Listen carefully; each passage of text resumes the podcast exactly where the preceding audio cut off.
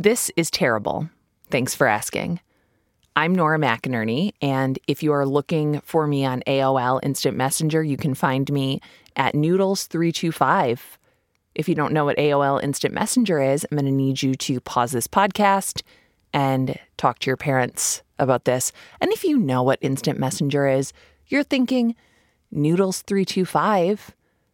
That's weird, Nora. Yeah, it is. My mom made it up for me because the internet came to my household at 5648 Pillsbury Avenue South when I was in a little bit of a picky eating phase, and my diet was mainly baked potatoes with half a stick of butter or noodles, buttered noodles. I also happened to be very tall and slim, like a noodle, and I was the third child, the second daughter, and the fifth person in our family. So, Noodles325 is online right now. I kept that screen name well into college, long after I stopped resembling a noodle, long after noodles stopped being my only source of nutrients. The 325 was still accurate, but this episode is not about birth order. It is about it's about the noodles. A lot of kids in the developed world are picky eaters. That's a luxury we have to be able to turn up our sweet little noses at foods that look strange or smell strange or are not simple carbohydrates. Several of my own children fall into this category, and sometimes it drives me bonkers. Truly, I start to say things that only parents in outdated sitcoms say. I will normally be a pretty, I'm not a cool mom, but I'm sometimes usually a pretty chill mom, and then dinner will come. They will refuse to eat something, and I will say something along the lines of, Oh, you think you're too good for this lasagna? There are kids around the world who are starving. They would love to have this lasagna. Gluten free noodles taste just like the real thing. Now, some kids have to be picky eaters. Kids with allergies, their survival depends on it. And some grown-ups are also picky eaters. This is not just about kids. My husband won't eat olives or mushrooms. Actually, my first husband would also not eat olives. That really bothered me. I guess I have a type. Hans's wife, she won't eat bananas. Ariana, our new intern, she doesn't like nuts. I mean, she'll deal with them if she has to, but you're not going to catch her snacking on a cashew. But some grown-ups are pickier than others and Aiko is one of those grown ups. The simple version of the story is this Aiko has a short list of foods that are safe. That's like with finger quotes safe for her to eat. What's on the list of foods that are safe for you? So, um, I can kind of like walk through it by meal. So, for breakfast, like I can do like blueberry pancakes, but not banana or anything else. I don't like whipped cream. I have to dip it in the syrup. It can't be on top of it. I eat eggs. They have to be scrambled or they are fried without the yolk because the yolk is a different texture than the white. I eat cereals with milk. Has to be like 2% or 1% milk because if it's skim or if it's whole or like anything uh, it, that's different and it's wrong. And then for lunch, it's pizza, grilled cheese on white bread with like cheddar or American cheese. Goldfish, pretzels. I eat pretzels and string cheese like constantly.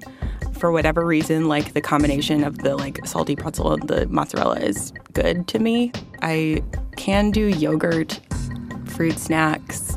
Then it kind of gets into sweets. So I do like candy and baked goods like cookies, brownies.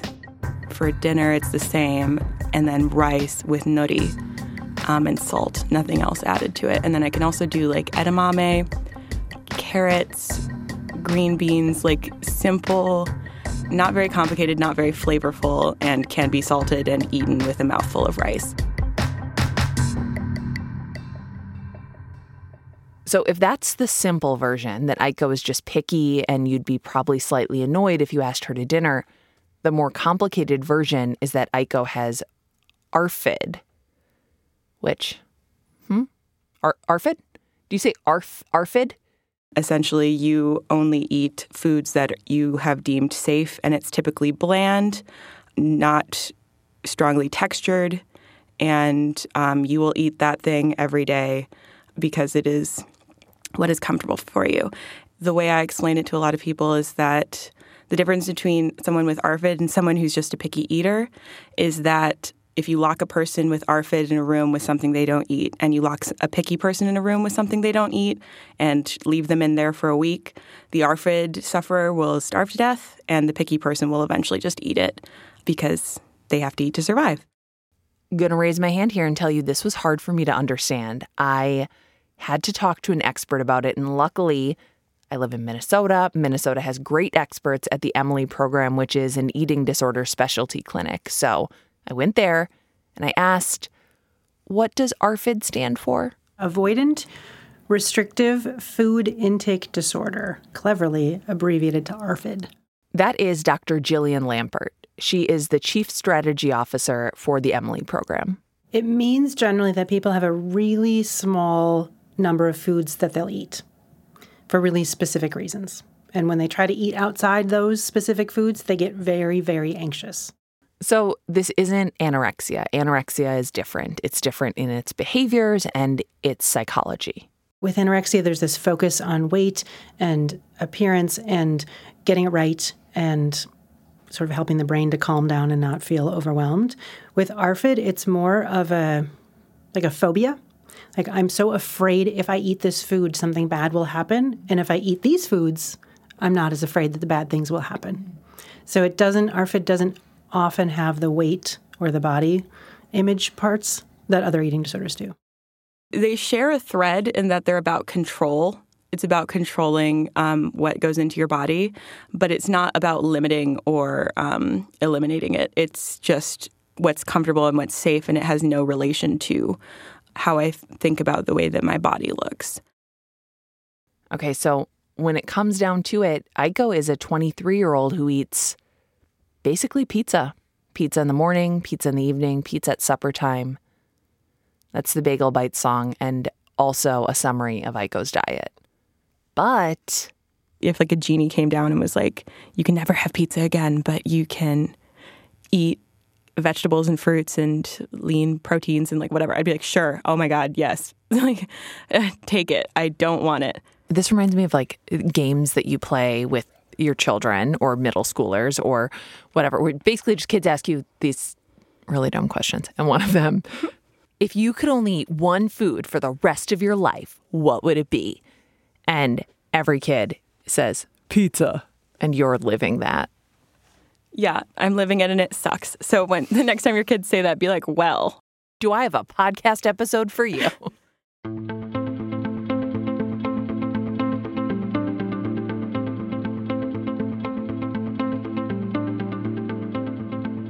So, what does this look like for Aiko?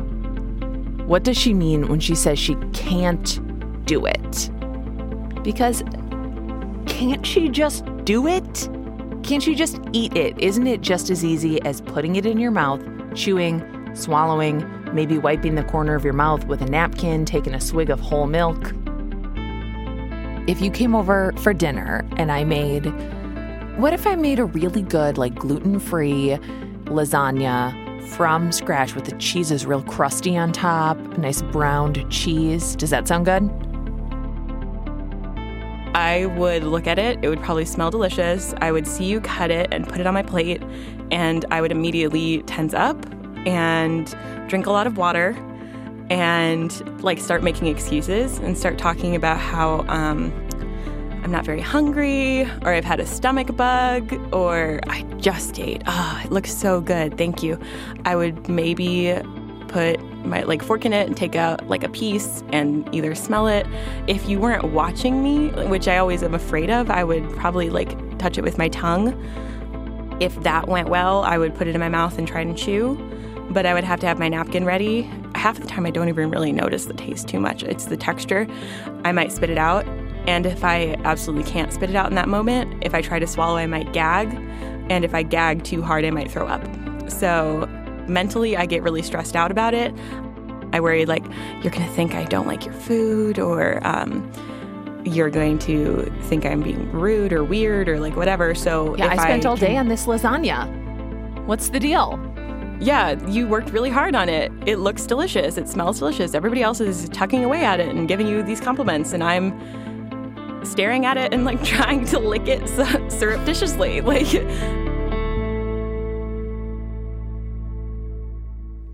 oh, okay, but what if it's not at my house?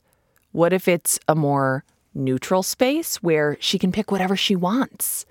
Like, what about a restaurant? What is that experience like from your end? Because from my end, I sit down, I look at the menu, I pick, like, oh, okay, I'll, this is what I want. And the only thing I have to watch out for is gluten. So I will have already Googled the restaurant. I will have Googled the menu um, to make sure that they have something I eat. If they don't, I will eat ahead of time and try and pick like something cheap or something that's like close enough that it's something I eat so I can pick at it, or maybe I get an appetizer instead of an entree and just say I'm not that hungry. I will make like this whole plan well in advance. So while you're looking at the menu, I already have zeroed in on the one thing that I eat. I will be like thinking that in my head, planning my interaction with the waiter, like planning in my head how to say casually, like, oh yeah, I'm not that hungry. Um, could you just give me whatever? And all of that sort of stuff. So you might be looking at the menu for five minutes, and I've known what I was going to eat before I even walked in the door. What about a table order that everyone else enjoys? Let's say someone says, Look, apps are two for one tonight. They're on me. Let's get some nachos for the table. She she just can't. It's not that she doesn't want to.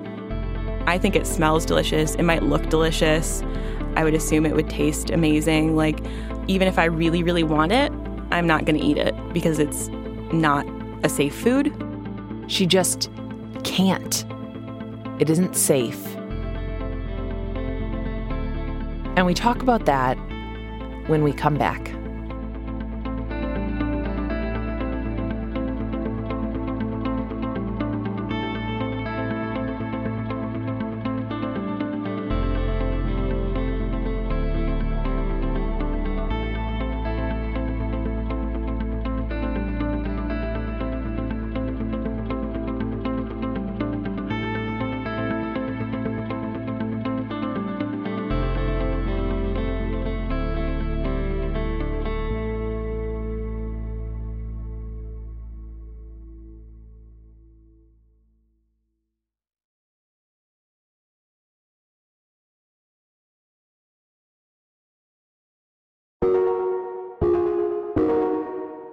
And we're back. One thing I noticed that you also may have noticed while listening to Aiko is that she expresses a lot of anxiety about being seen eating, about what people may think of her. It's so ingrained in me to like worry that other people are going to judge me.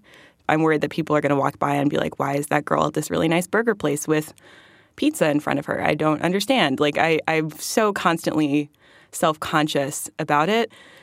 I live in constant fear that someone will notice or that the waiter will say like, "Oh, is that all, sweetie?" And I'm like, "Fuck," like or shit. I, I, oh God, please don't. Like, I, please don't do that to me. Like, so there's the unknown of the waiter and unknown of the other diners who may or may not be looking at my food, which is like odd, but maybe they would. Maybe I'm gonna have that one person who walks by and thinks that I'm a weirdo, and or maybe my friend who I'm going out to dinner with invited a couple other friends because why not? But I don't know those friends. And it, it just becomes a lot more, and there's a lot more negotiation with myself. So I tend to stay home. For some people, having a name for an issue that has been with them since childhood or really any amount of time, that's a relief. There's a name for it. But Aiko's anxiety wouldn't let her feel that sense of relief when she discovered ARFID and thought, oh my gosh, that's me. I still thought there was going to be judgment or like somebody was going to say like, "No, you don't have that. You are just kind of a weirdo." Like I was nervous that um it was going to be like kind of taken away from me. And even if that name, ARFID, is not taken away from her, there's not even relief then because when Aiko gets online and sees other people talking about ARFID, there aren't a lot of conversations about it getting better. She sees other people, other adults, with lists of safe foods that get smaller.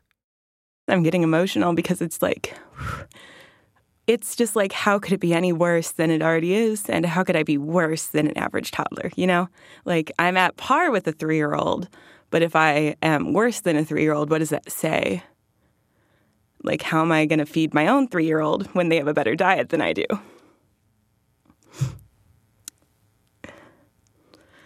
I already worry about that now, and I'm 23 and single and not really like planning on having kids anytime soon, but I worry that they're to judge me or be embarrassed by me too. My imaginary hypothetical children will be so disappointed in me as a mother, you know. So I worry that I won't be healthy enough to take care of them. I won't be able to pass on like recipes or cook with them or like do things like that. I worry that I won't be healthy enough to have biological children because in pregnancy your diet has to change a lot. Worry about what happens when I don't like grilled cheese anymore or the rice has to be a certain way or has to be a certain place and I can't go out at all that's concerning.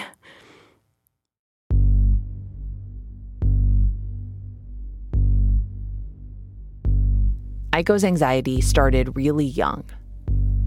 When Aiko was two, she had an allergic reaction to foods.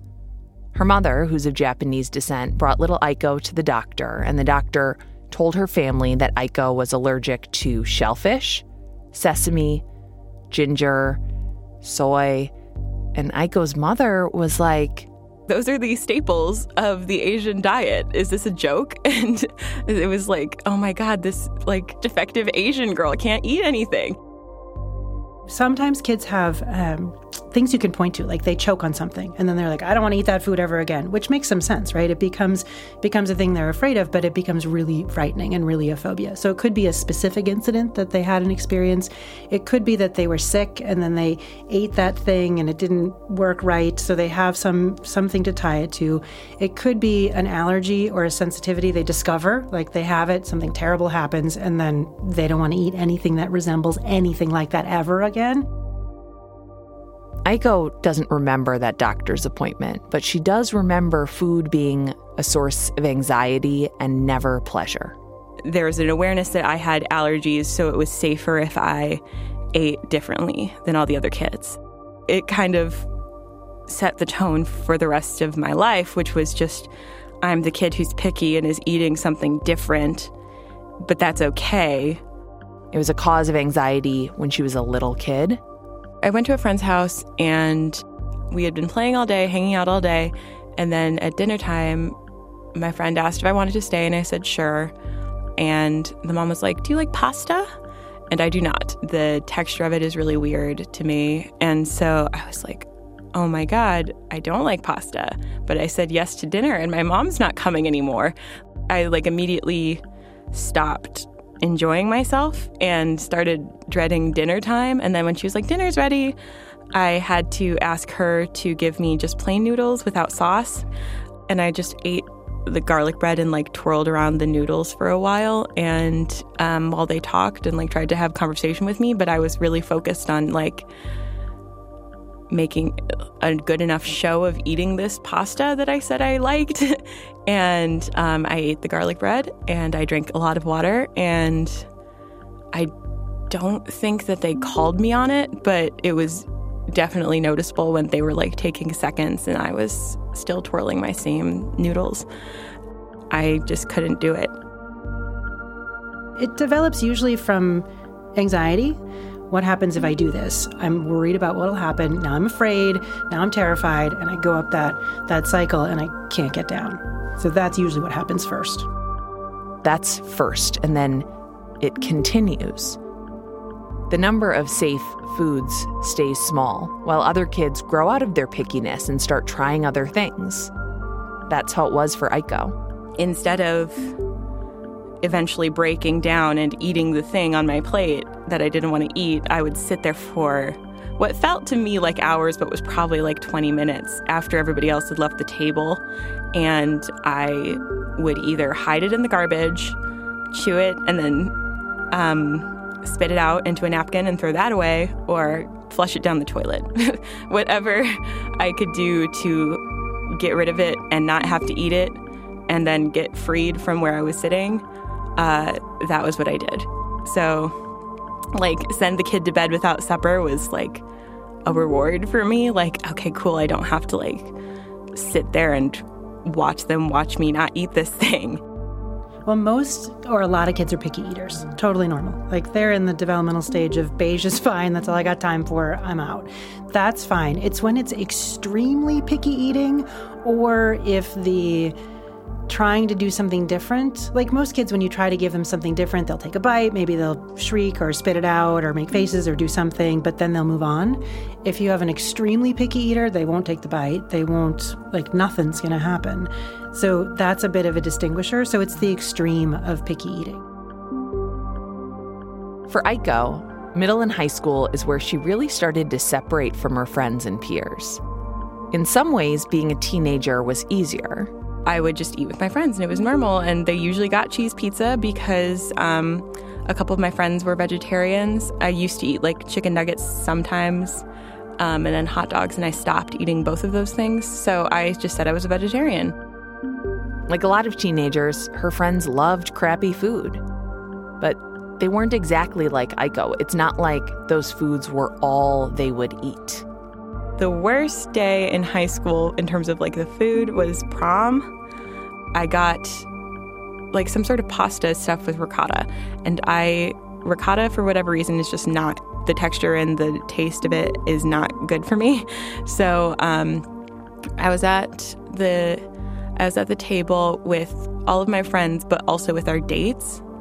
So that was when it was most awkward and embarrassing because there were people I didn't know watching me not eat my salad and not eat my pasta and just not eat anything at the entire prom dinner, which um, my prom date paid for. We will find his uh, Square Cash name, and Yeah, we will we will oh, be I reimbursing him. We will be getting that I will boy his money. reimburse him Okay. for, for my for my prom ticket because I Aiko's felt date, if you so are out bad. there, you contact Yes. us. We will. I will 100% Venmo you. like, I felt so horrible. And then we had like a lock in after party, and they had pizza. And when none of my friends were around, and my date wasn't around, and their date, like when no one that was like in my group was around who would have known that I didn't eat my dinner, I got a slice of pizza from the moms at the like after party thing and ate a slice of pizza. And that was my dinner. She didn't outgrow it in college, but she did try to get help. you know, I didn't really want a nutritionist in college that I would have to like find in my area or things like that. And I went to therapy, but she wanted to focus on other stuff. Like she wanted to talk about like I was homesick and she wanted to talk about that. But I was like, part of the reason I'm homesick is because I'm not eating normally here. And she's like, well, lots of people just eat pizza in the cafeteria. And I'm like, that's true. But this is different and i tried to explain that to her and i like had a bad time and so I, I just stopped going so it kind of was like i sort of tentatively tried to help but i wasn't super honest about it And you might be wondering this is an eating disorder with limited foods. Don't we need a variety of foods to be healthy? That's what Michelle Obama told me. That's how we get all of our nutrition. So isn't eating like this dangerous? It it can be. I actually am relatively healthy. Like my cholesterol is decent. My body weight like things like that were all fine. I get tired a lot quicker. I'm hungry usually after it because a lot of what i eat is carbs and starches. So um, that's not very filling. I get heartburn. Um, i'm pretty lucky that it hasn't been worse but i do take like a multivitamin and the iron supplement and to try and offset some of it i i yeah i just i don't feel good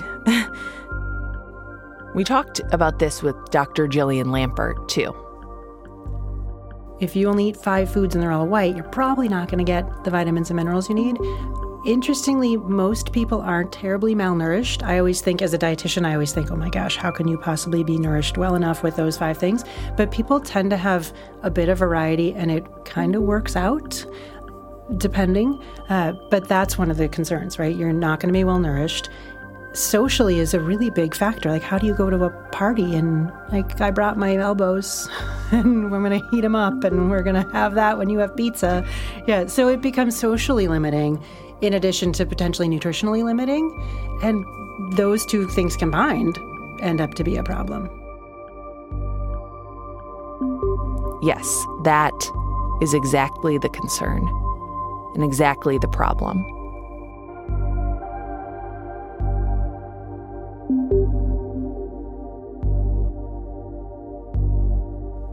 More about that after the break.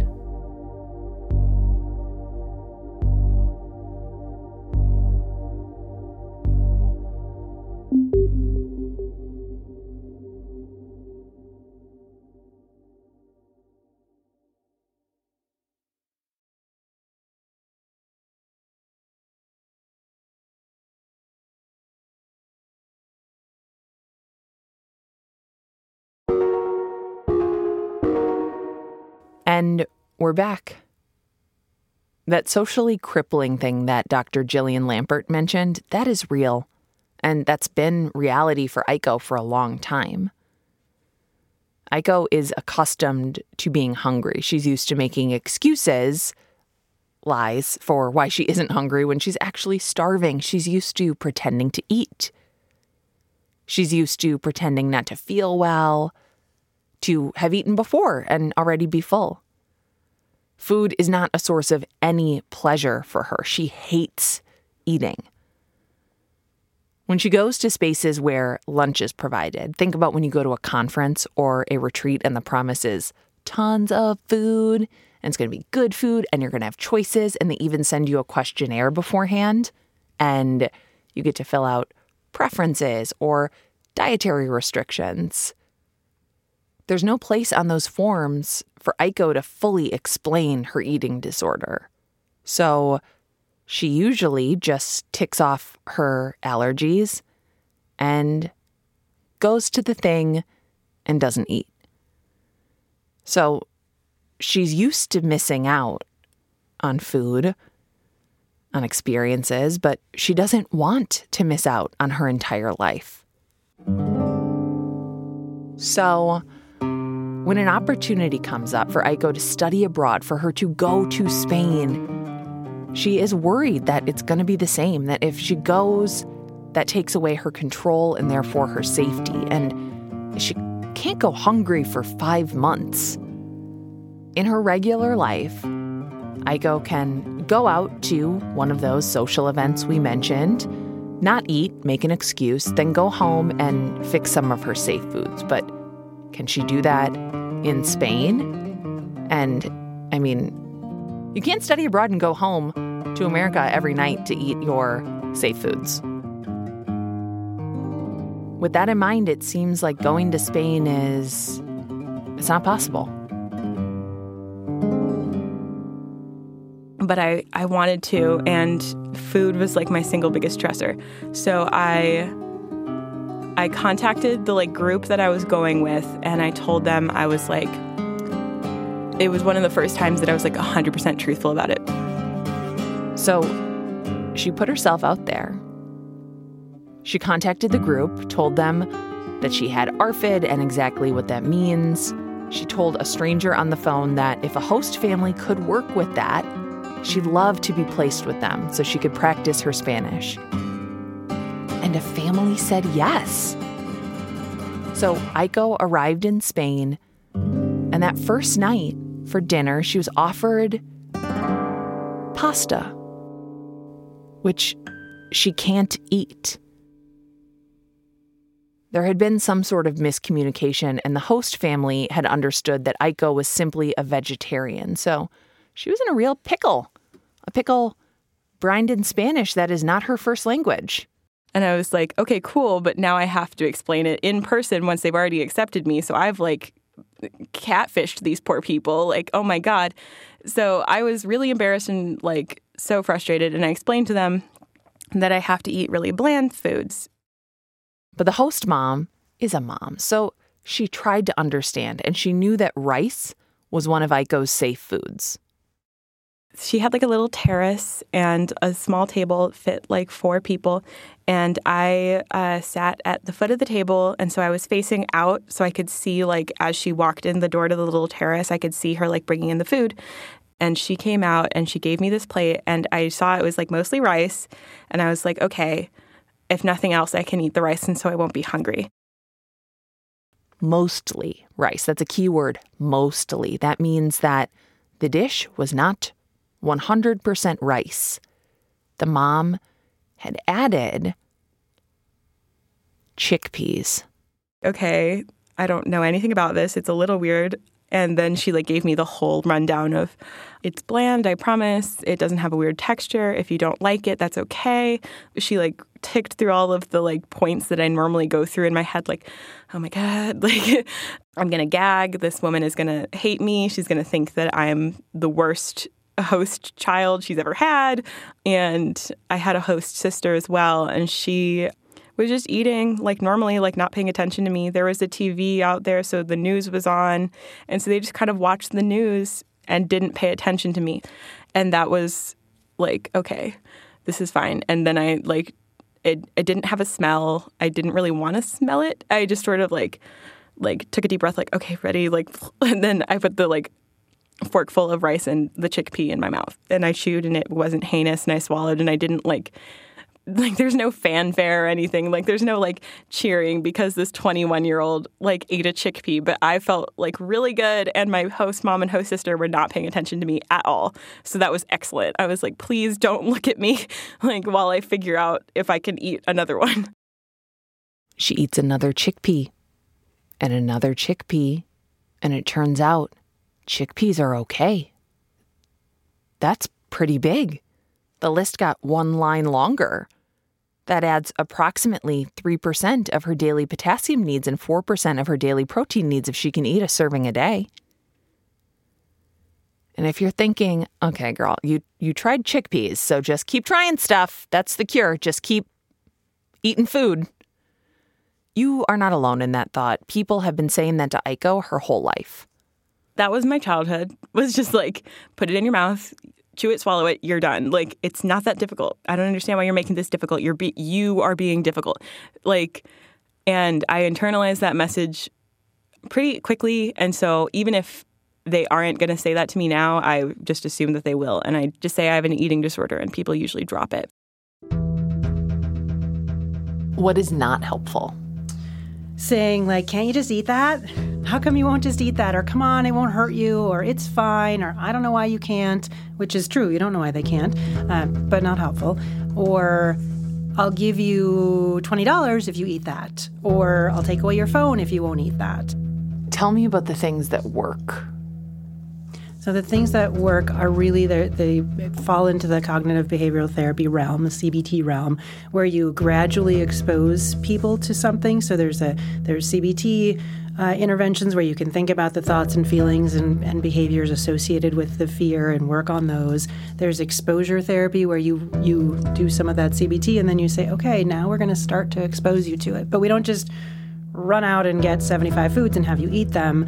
We start by thinking about it and then we start talking about it. And then we visualize what would it be like if you had one different food. And then you go through a series of those visualizations until then the next time you bring in the food and say here it is. How's that going? And you work through that hierarchy until they eat it and try it. Aiko does CBT therapy with a licensed therapist. Her therapist is not trained in ARFID. It's a newer disease in the DSM, so not many are, but they do talk about it. And that exposure therapy, that's what Aiko got in Spain. With that Spanish mom and her little terrace and her chickpeas. That little victory over anxiety. How did it feel to like try a new food? You just added a food. How'd that feel? It felt so good. like I was so happy. Like oh my God, I did it. I didn't gag. I'm not annoying my poor host mother. Like, this is something that she makes. explaining it both to my organization and to my host mother honestly and then having her like care enough to make me something different and um, make me something that she knew didn't have like a strange texture and like doing all of that and not judging me or looking at me while I was eating it like and it worked and it, I ate something and it, it was a new food in my diet and it felt so amazing because like being honest worked out in the way that like the lying and the self-preservation hadn't. And so it was just evidence that I could stop hiding it so much and start being more honest with it.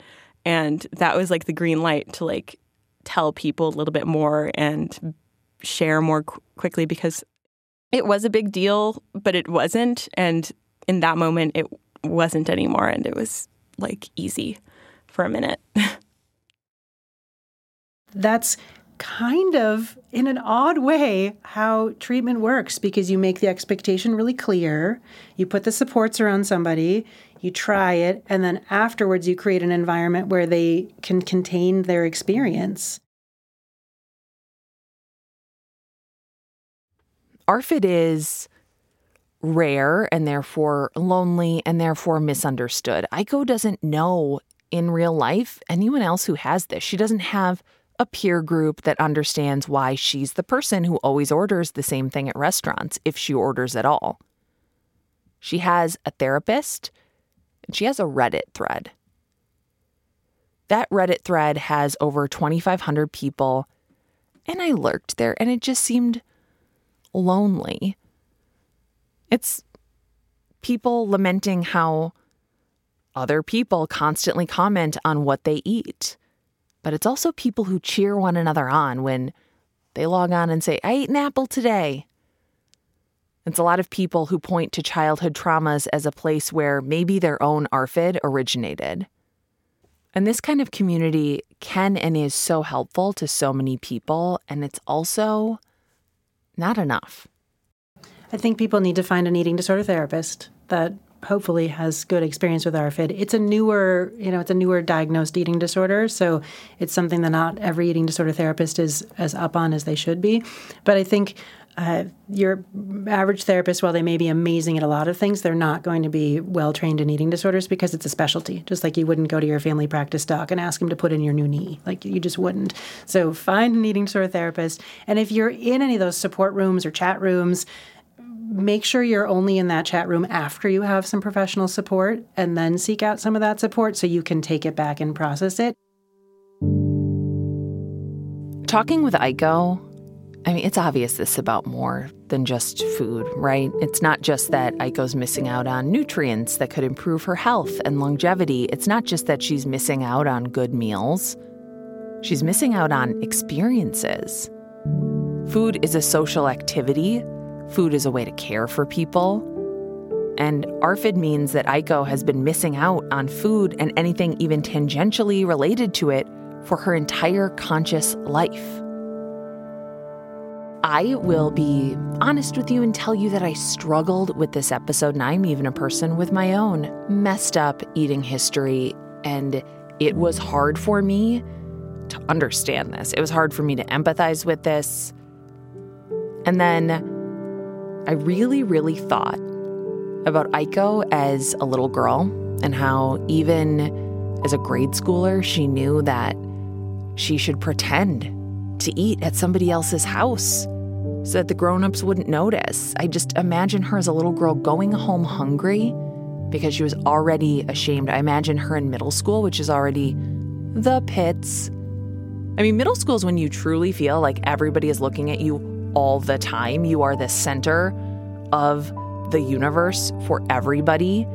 It's so intense. And I imagine her withdrawing from all of these situations where, I mean, you know, there might be a food that she's not okay with, and then also a layer of peer scrutiny, a layer of adult scrutiny that's usually well meaning, but also just shines that spotlight on you harder. I imagine her going to prom, which in my day, everybody looked forward to as a magical night, and sitting at the table, not eating and feeling bad about it, and then scrounging a slice of pizza from some moms at the after party and eating it in secret. And then I imagined that little girl and that middle schooler and that high schooler being an adult with something that is so hard to explain, so hard to understand, who hears an invitation to dinner and feels like she's just been invited into hell, like into an absolute hell where everybody is going to wonder what is up with that girl who's pretending to eat spaghetti. I just think of all of those versions of Aiko and this current version of Aiko, and I can feel that loneliness. Food is definitely a love language, and it's not one that I, I like. I don't speak it. I don't understand it, so I I can't reciprocate in that way by eating it and enjoying it. I also felt very freaked out, honestly. I felt scared because I do have some picky eaters in my family. I know a lot of you do. Maybe you are one. And you're doing exactly what I was doing through this whole interview, saying quietly to yourself, Oh my God, this is my kid. Oh God. And maybe panicking a little bit when you think about how tonight they're going to want to eat something and you know exactly what it is going to be butter news and you're thinking should we panic and even though dr jillian lampert is not my doctor or my children's doctor or even Aiko's doctor, I used my interview time with her to essentially ask her personally when, as parents, grown ups, guardians, whatever, we should be panicking. Panicking is better than yelling and shaming.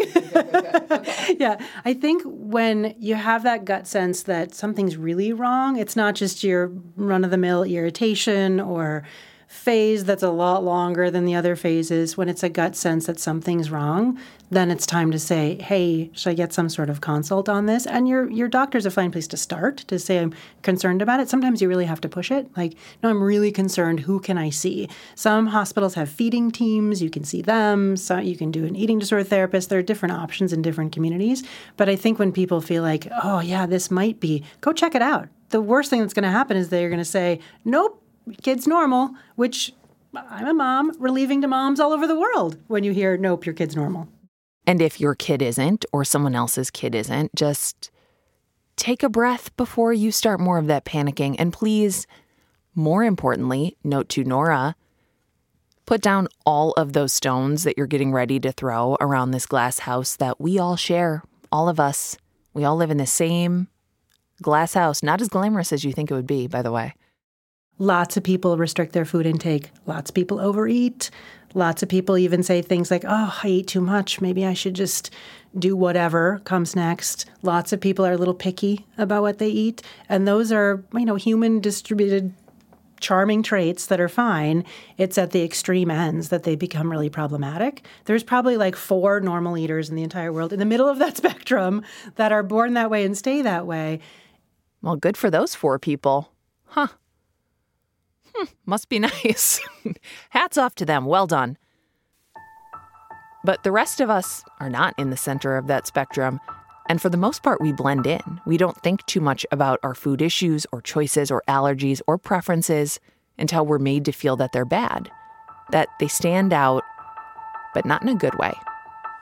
We feel that when we ask if something is dairy free and the people around us say, "Well, I mean, is it is it an allergy?" When you say you shop at a big box store for your groceries and someone says, oh, but the produce isn't organic, you have to eat organic, organic is better. Or when you're just casually talking with coworkers about restaurants you like, and that one dude rolls his eyes when you mention your favorite one you go to with your partner when you want to have a special night, and then a couple minutes later, he does that little sound when you say, You don't know what tamarind is. Like you're just the biggest goof in the world? What? Like, come on. What are you, not a foodie? When not, no, I'm I am not a foodie. I am proudly not a foodie. I am very intimidated by anything that seems slightly foodie. Foodie culture. I don't know a lot about food, how to make it. I'm sometimes aware that I'm far less sophisticated than other people when it comes to food. If you look in my pantry, you'll be like, whoa, whoa, are we in the world's smallest Costco? Look at all this bulk mac and cheese. Why is it all shrink wrapped together? Food isn't just food. Food sits at the complicated intersection of our health and our identity and our status and our shame. Am I eating the right things? Am I eating too much? Not enough? Do I think the right things about the right foods? Do I know what are the right foods? Do I think I'm better than other people's foods? What does this food say about me? Do I have enough reverence for the correct food? Should I be hiding this food? Do I let other people see me eat this food? Is liking this food racist? Is not liking this food racist? Am I still allowed to like that one food that we might not be supposed to like anymore? Is it okay that I went to a fancy restaurant and everything was so small that afterwards I went to McDonald's and I got a large? Right? Good golly, there's so much, it never stops. And when we feel uncomfortable with our own habits or our own station, it's easier to look at someone else and say, no, that's the weird thing. And it's especially easier when it's about food. Seriously, this is not immediately something you can just slide into compassion or empathy for if you're me. And maybe even you. You might hear things or even think things like, some kids are starving. I have said that today. First world problem affluenza. When I was a kid, you ate what was on your plate, and that's that. I lived that life. Also, please ask my older brother about being stuck at the table overnight for not eating his carrots.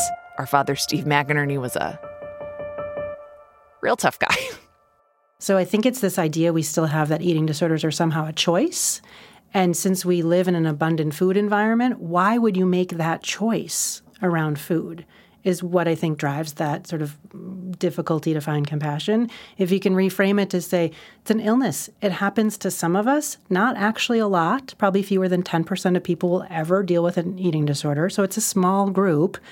That's kind of hard to wrap your head around. And then when it happens, it's it's weird. People do odd things with food and their behaviors are really odd and they don't make sense. And so it's hard to have compassion for some of that. I think if you talk to people who had an eating disorder, I had an eating disorder, I've been recovered for 27 years. I can look back at that and think, wow, that's how did that happen? That's kind of odd. Uh, but it's an illness. It happens just like other things do. And when you're unfamiliar with it, it seems odd.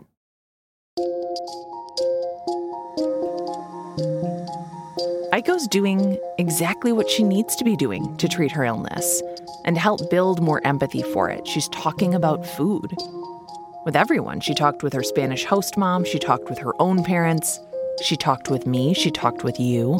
That's one thing that I think we've done a, a, a, better job of lately that people are more aware of eating disorders and more willing to talk about them. People aren't whispering about them quite as much. They're really saying, like, oh, I had an eating disorder, or my child has an eating disorder. So that's great. And Aiko is trying out new things. She is exposing herself to new foods. She's thinking carefully about her anxiety and what it means, which, for our interview, means that we only have one question left to answer. So, how are you? Oh, I'm okay. um, I feel kind of weird talking about it, but in general, I don't feel bad or good. It's just sort of like surreal and a little strange. So I just feel like here I am. it's a weird day. And I'm probably going to go home after this and eat pizza and think about think about it more.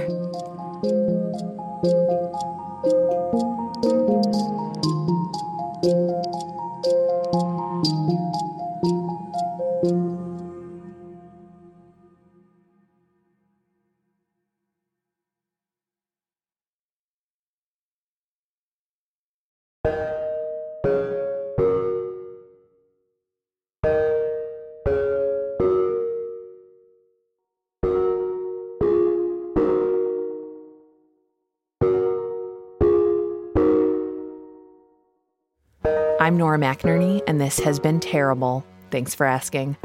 Our senior producer is Hans Buetow. Marcel Malekebu is our assistant producer. Get well soon.